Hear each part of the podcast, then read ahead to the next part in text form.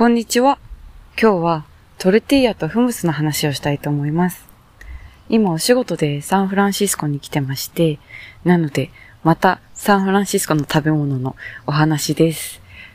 以前滞在した時は近くに美味しいパン屋さんがあったので、私はせっせとサワデーを買って、それを朝ごはんにパクパク食べてたんですけど、今回滞在したあたりは、あんまり周りにパン屋さんがなくて、なので、また別の解決策を見つけねばならぬと思って、スーパーでいろいろなパンだったり、そういったものを探していました。こちらは、結構スーパーのパンコーナーにもいろいろパンって売ってるじゃないですか。でも、やっぱり、なんだろうな、あの、冷蔵庫とかで長期、冷蔵庫っていうか常温で長期保存できるようなパンと、パン屋さんで焼いたパンだったら、絶対パン屋さんのパンの方が美味しいから、なかなか、あの、長期保存できる系のパンは手を出さずにいたんですけど、今回滞在中に結構トルティーヤにはまりまして、トルティーヤって言っても、あの、タコスとかで食べるようなパリパリ？タコスでも柔らかいのと硬いのがあるか。でもパリパリっていう、いわゆる硬いやつじゃなくて、柔らかい、結構多分小麦粉とかもたくさん練り込んであるような、そういう感じのトルティーヤです。トルティーヤにもいろいろあって、その白いのもあれば、ホールグレインみたいなので、全粒粉かな。割と茶色めで味がしっかりしているのもあって、私はホールグレインの方がお気に入りなんですけど、そのトルティーヤを買って、これをトースターで温めて、これにフムスとか、リコッタチーズとかつけて食べると、すごい美味しいんです。しかも、なんか、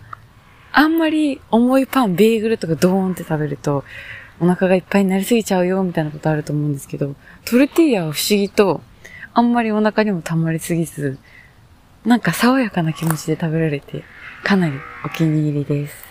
フムスってひよこ豆のディップ結構最近日本でも見るのかなとはいえ、あんまりメジャーな感じで買える気がしないんですけど、フムスってひよこ豆と、あとは多分その植物性の油と、そこら辺を混ぜて作るんですかね。普通の味の、そのプレーンの味のフムスもあれば、あとは、なんだっけ。ハラペニョみたいな、ちょっと辛い、レッドペッパーみたいな感じで、ちょっと辛めにしたやつもあるし、レモンとかの味がついたのもあるし、私は結構普通のスタンダードなフムスがお気に入りです。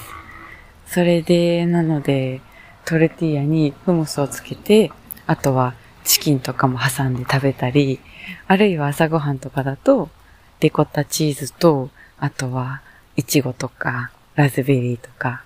ブラックベリーとかそういうのを絡めて食べたりして、トルティーヤが今お気に入りです。日本ででもあんまりあの柔らかいトルティーヤって売ってないですよね。タコスチップスみたいなのは売ってたりするけど。うん。日本に帰ってきた時にスーパーでもちょっと探してみたいなと思います。そんな感じで今週はトルティーヤとフムスのお話をお届けしました。すっかり風も良くなって元気が復活してます。風の時に心配してコメントを寄せてくださった皆さんありがとうございました。おかげさまで元気です。ということで、いよいよ4月も終わりですが、皆さんにとって良い1週間週末になりますように。